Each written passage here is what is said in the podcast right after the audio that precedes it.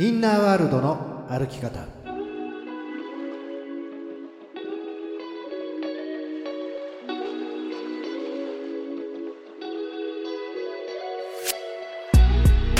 こんにちは吉田博親です。こんにちは飯島静香です。インナーワールドの歩き方。この番組は心理のプロとして活躍されている吉田博親トレーナーとリスナーの質問や相談に答えながら日々のちょっとした行動や考え方で気持ちが楽になったり行動が変わったり人生が楽しくなる潜在意識の扱い方を伝えていくそんな番組です。吉田トレーナー今日お話ししたいテーマはいはい。お伝えします。うん。トレーナーの徳を積むっていう言葉あるじゃないですか。うんうんうん。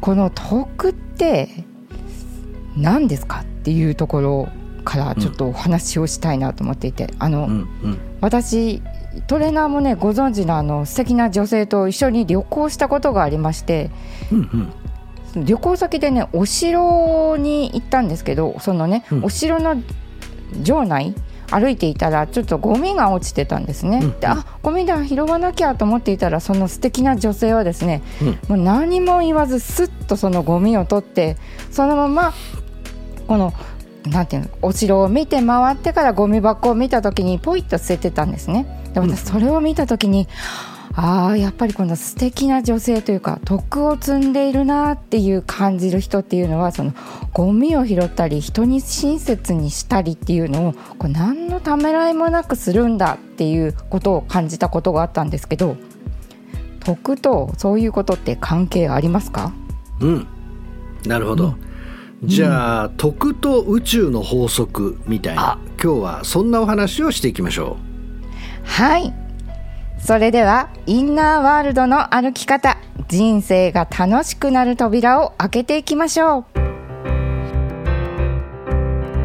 う。インナーワールドの歩き方。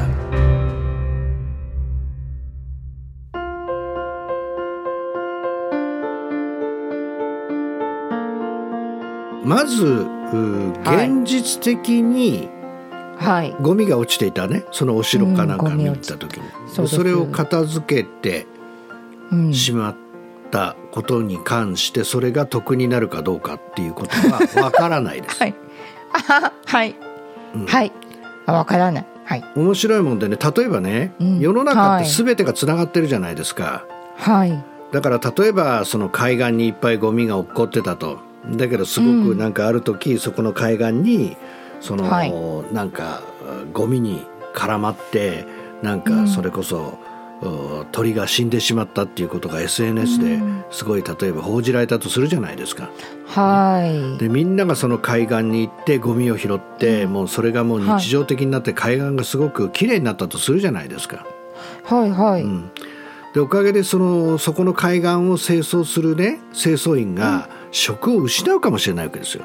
ああ。はい、ね、だからこの世界っていうのは全てがつながっているんですが、うん。まあこれね、あのー前回かな多分お話しした光と闇っていうお話をしたんですけど、昔はね、うん。光と闇が分離していたのではい。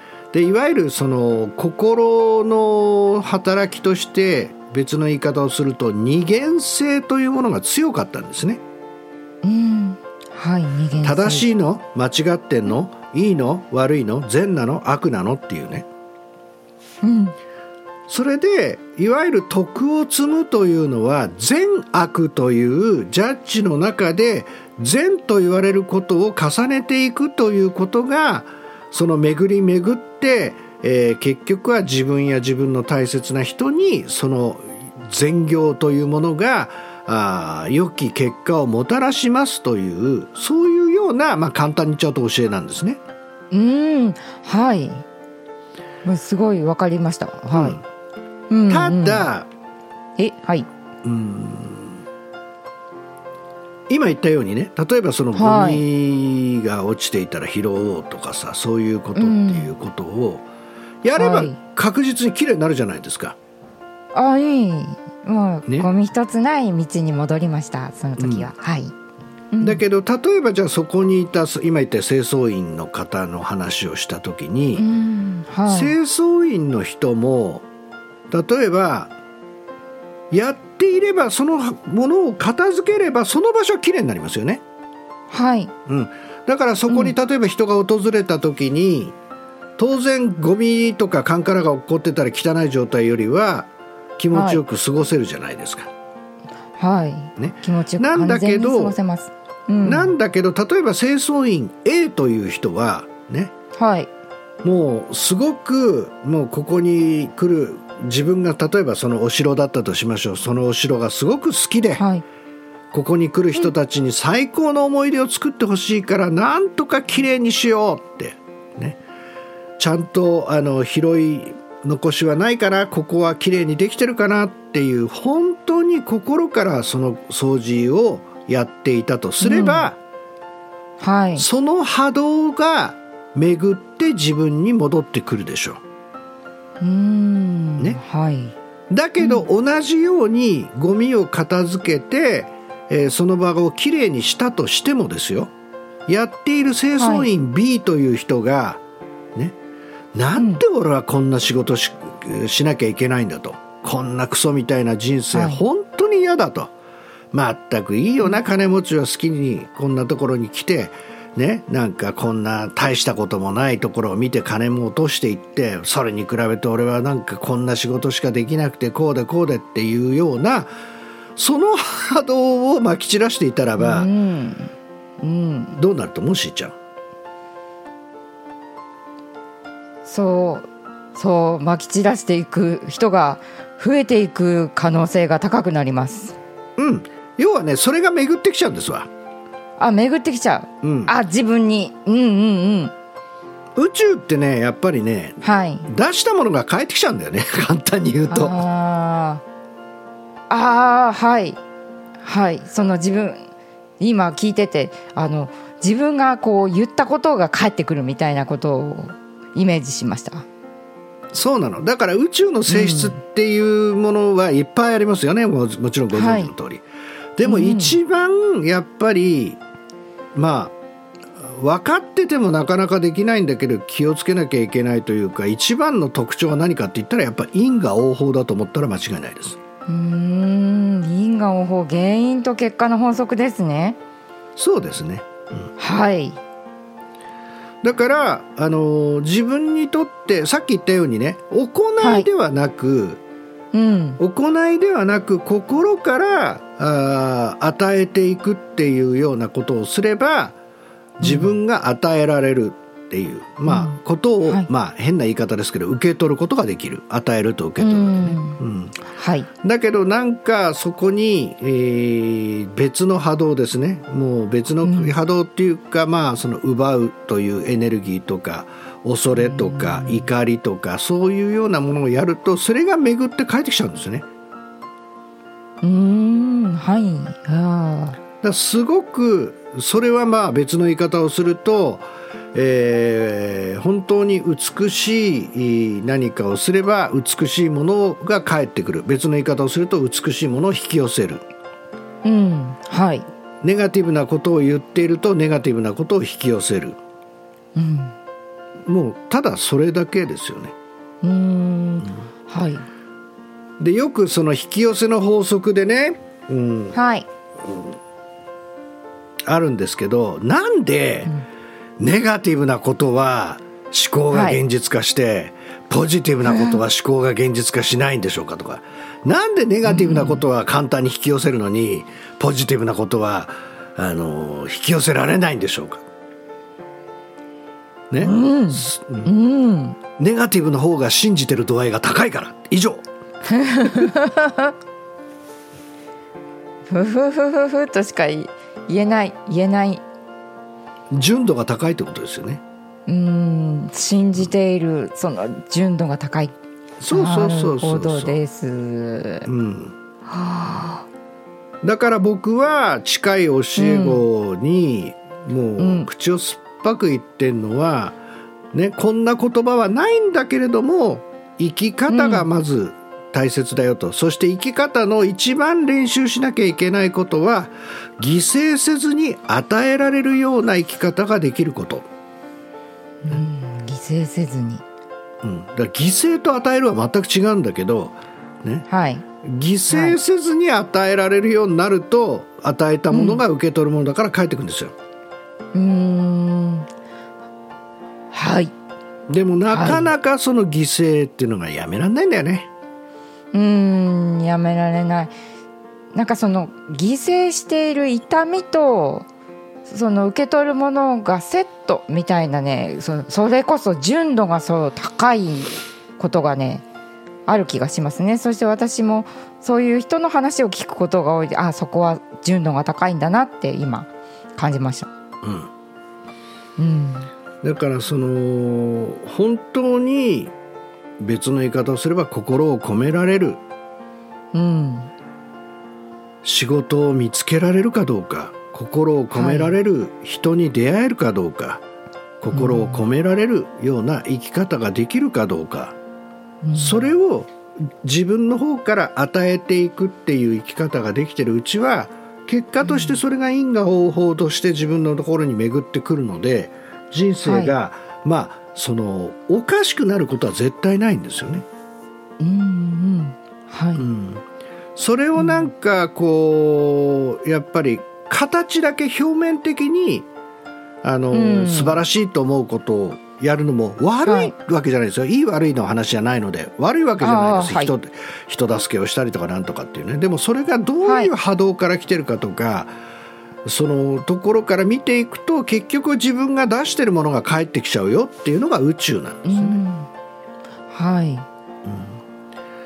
だから心からその純度を上げて自分の望んでいることに対する純度を上げられること、うん。それがやっぱり物事を叶えていく最大のポイントになっていくわけですね。うん。はい。なので今日のテーマの徳を積むっていうこと。うんで言うとね、まあ、例えば、はあのー自分にとってこう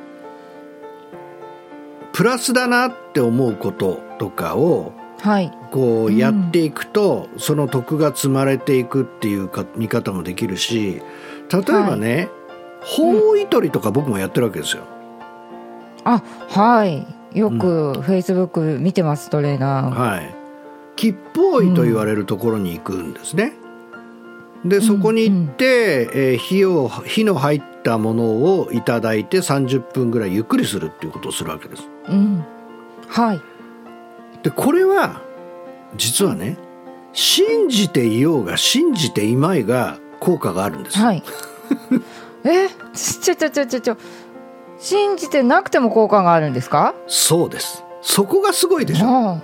えすごいそれはすごい、うん。意識が向いてなくてもそうなってしまうっていうことですね。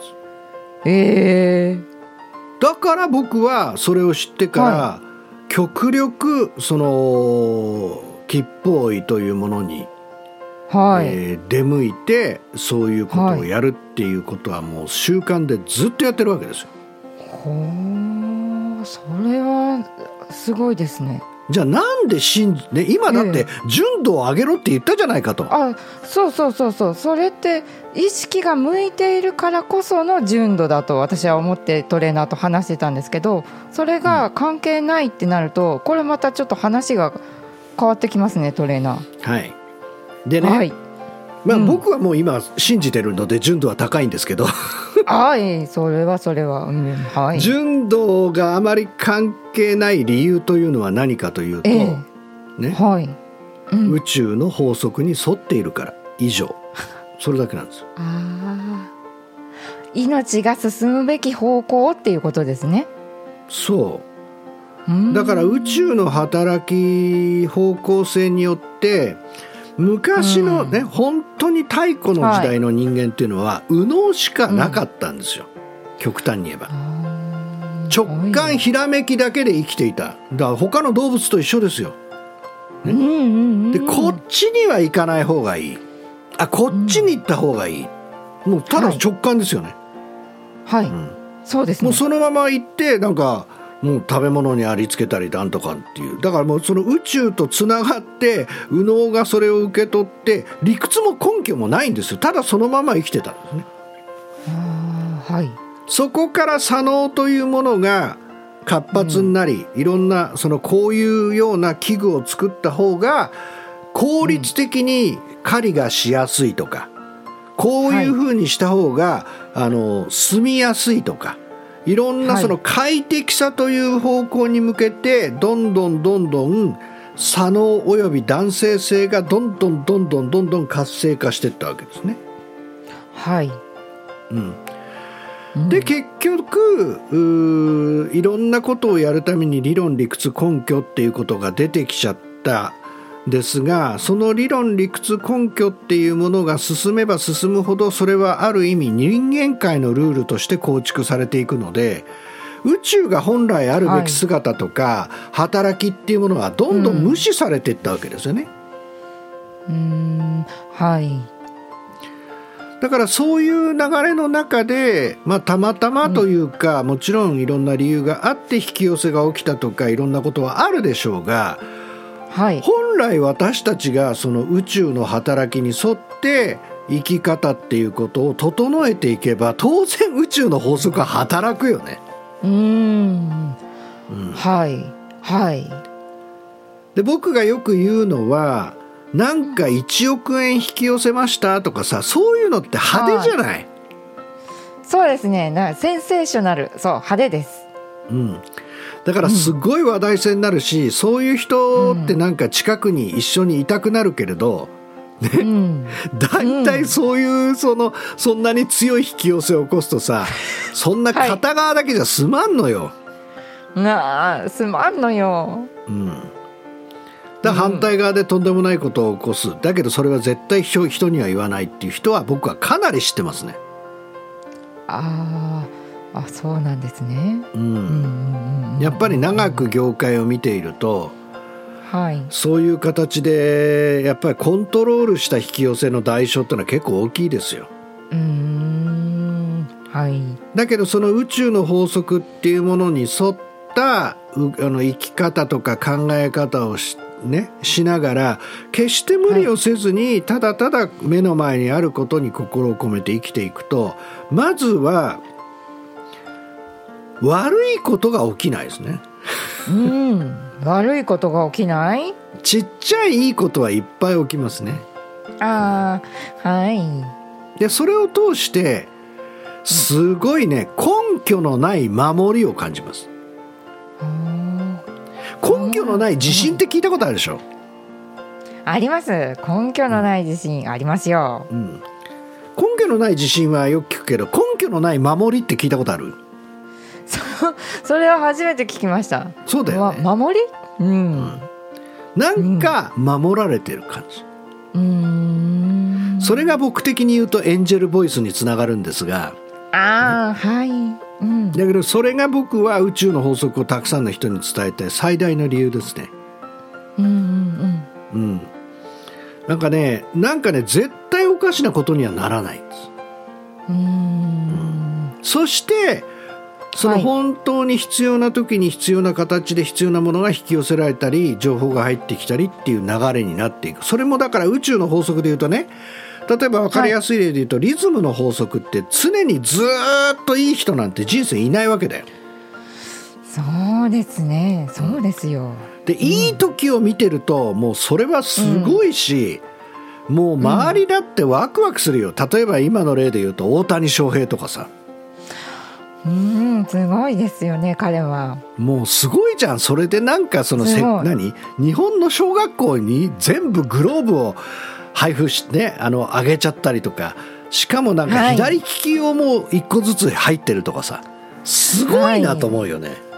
すごいです。3個のうち1個は左利き用ってすごいですで背番号を送ってもらってなんかあの17番を譲ってくれた人にはなんかそれこそポルシェだかなんかをあげちゃうとかさ、ますごいよねなんかね。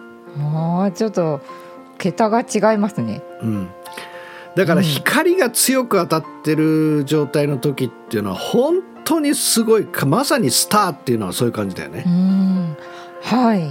だけどそれが続くとは限らないしでそれが例えば落ちた時だから光が当たってた時にね例えば大谷翔平がすごくやっていることをもし彼が心を込めてやってんだったらそれが得になるわけですよ。はい、うん。はい。そしていずれは必ず彼の能力もピークを超えて落ちていった時に、うん、まあその光が転じて闇になった時に光の間に行ってたことが徳となり人生を支えてくれたりするんだよね。はい、で逆に闇の時にそれこそ腐らずに本当に自分の、うん、周りにある命を大切にし自分を大切にし信じたものを一つ一つ生きていけばそれが転じて光が当たった時にはまたそれだけ強くなるわけですね。うんはい、そんなふうにやっぱり宇宙っていうものの法則を理解しているとそれもすごく大きな差になるっていうことですね。うん、うん、で僕はだからあのー、人生っていうのはやっぱり心を込められる人を見つけられるかどうか心を込められる仕事に出会えるかどうか、うん、心を込められるような仲間と生きられるかどうかもうこれが僕はだから一番重要だと思うわけですね。うん、はい。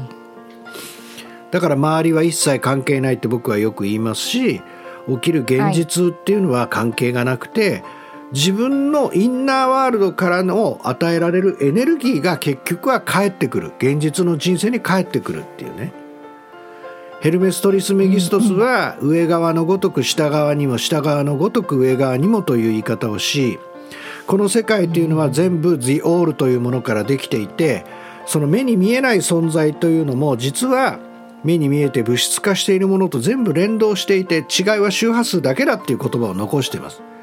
で同じように、はい、例えばそれをあの言ってしまうと古典物理学という目に見える大きな単位での物理学と量子物理学というミクロの物理学っていうものもものすごいギャップがあってこれを一生懸命埋めようとしてるけどもこれも完全にリンクしているって言い切ってるし、はいうん、逆に言ったらインナーワールドとこの現実というのも完全にリンクしてるっていうふうにヘルメスは言ってるわけですね。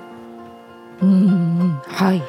でまだそのことは何も証明されていないけれども僕は宇宙の法則は真実だと思っているのでこれがいつかそのことが完全に証明された時にまだ生きていれば ほら言ったでしょみたいなそういう形にしたいと僕はその真実に向けて投資をし続けるということを今僕が生きてるってことですね。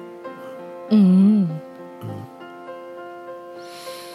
まあ、だからその徳を積むっていう観点で言うとさっき言ったように、はい、やっていることではなくそこに何が込められているかが返ってくる、うん、それが実は徳の正体であるというそういうお話でした。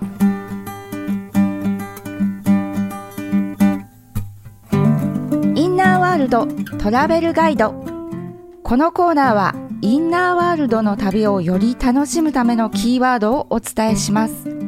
それでは今日のトラベルガイド助けを求める。頑張ってしまう人ほど人に助けを求めることができなくなります。自分で何とかしなくちゃと思い込んでいるのです。よく思い出してください。あなたは一りぼっちではありません。あなたを助けたいと思っている人は必ずいます。助けを求める。そこから新しい扉が開きます。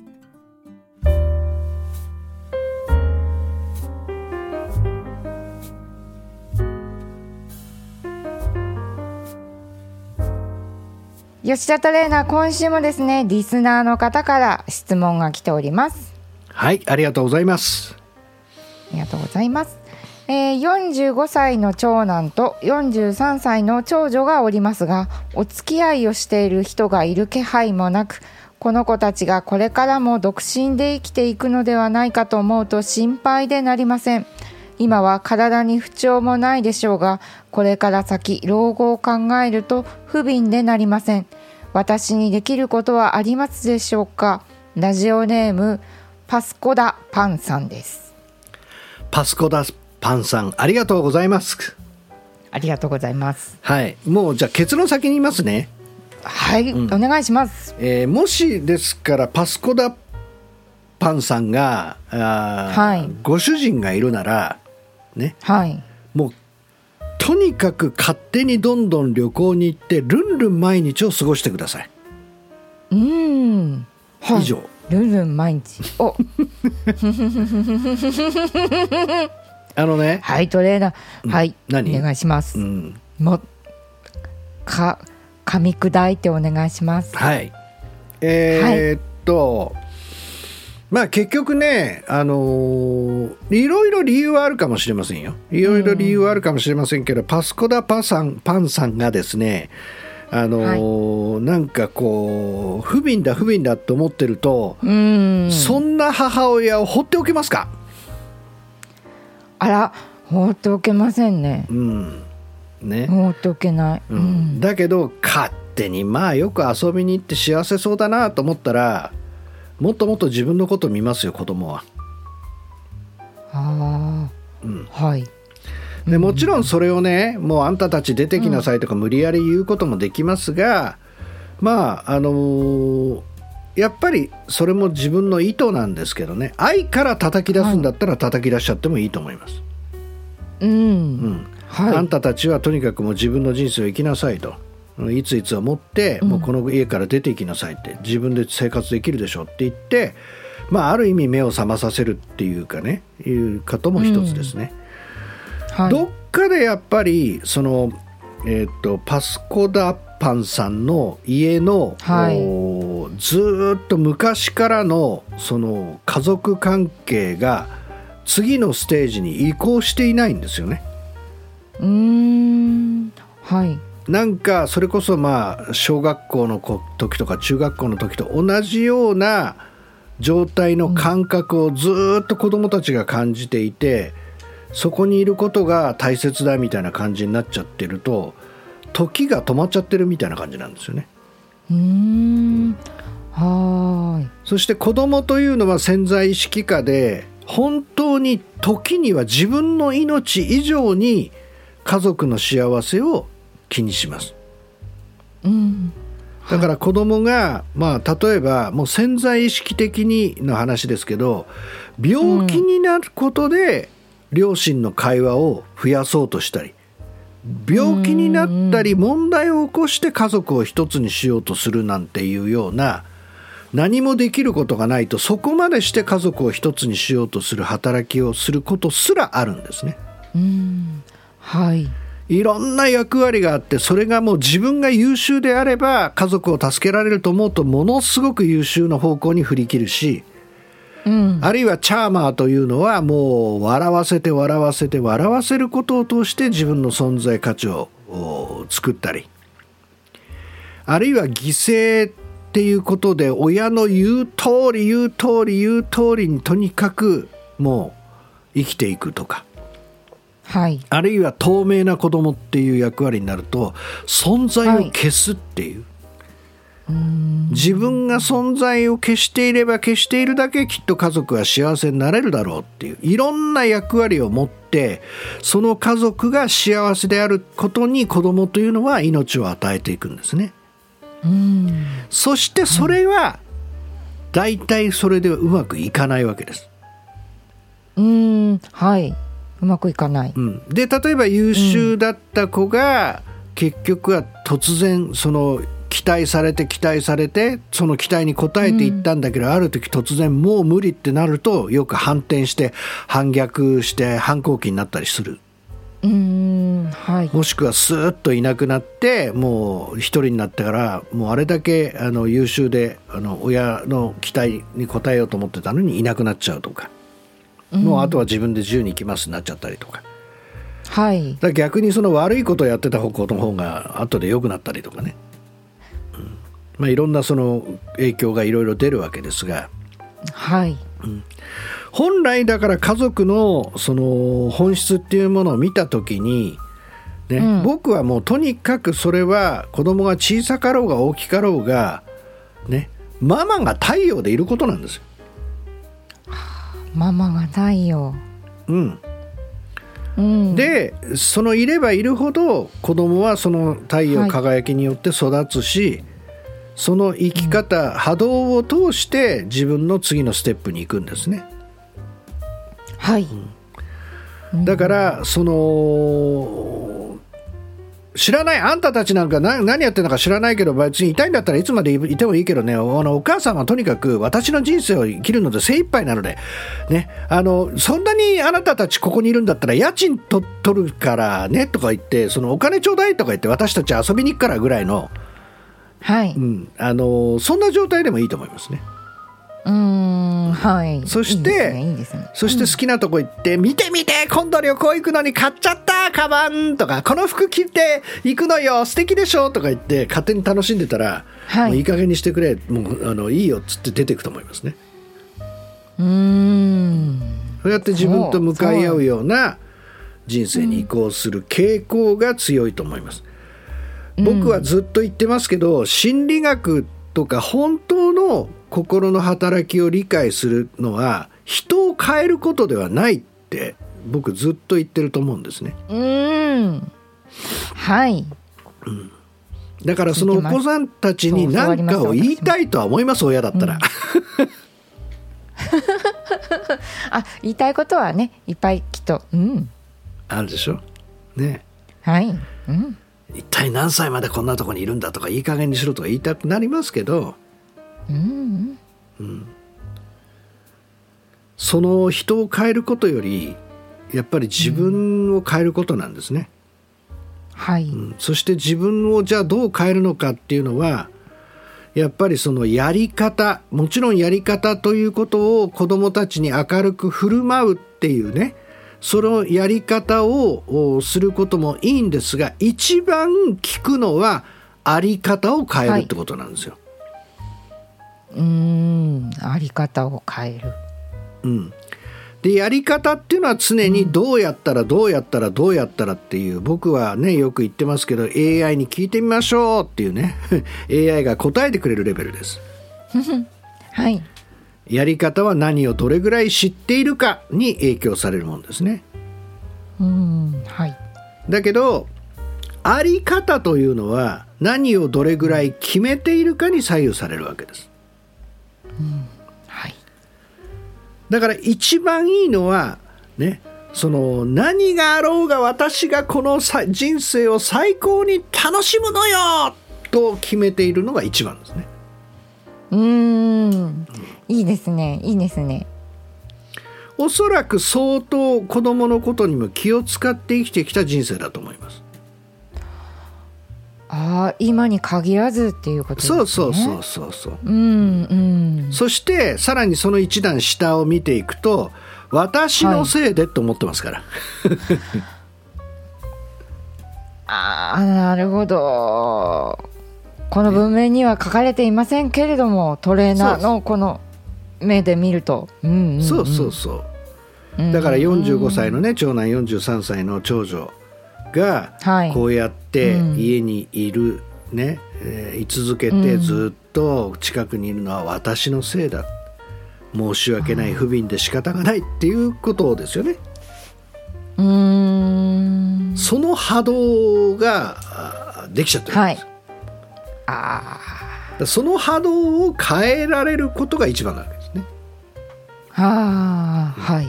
それはもう明るく楽しく元気よくじゃないですけどもう今日も最高ね、ルンルンルルルンルンルンって生きてれば波動が変われば子どもたちも次のステップに行きます。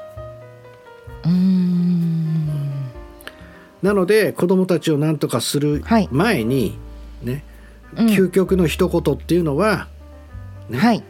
これも僕のキーワードでよく言っていますが愛する子供にどういう人どういう生き方をしてほしいですか、ね、パスコダパパスコダパンさんはどういうねこの長男長女の方にどんなじどんなふうに生きてほしいかそれを自分が生きることですね。はい。その波動が結局は波動共鳴を起こして子どもたちをそういう人生に導いていくっていうことですね。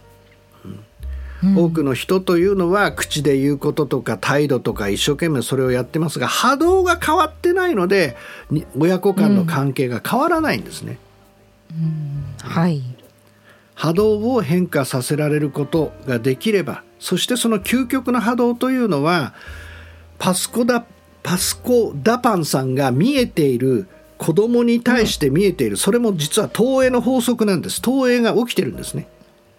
うん、はいなのでその見えている生きてほしい人生を自分が生きること。そうやって投影を取り戻して自分が生きられることが結局はその波動によって子どもたちを前に進めることができますよというそういうお話でした。インナーワールドの歩き方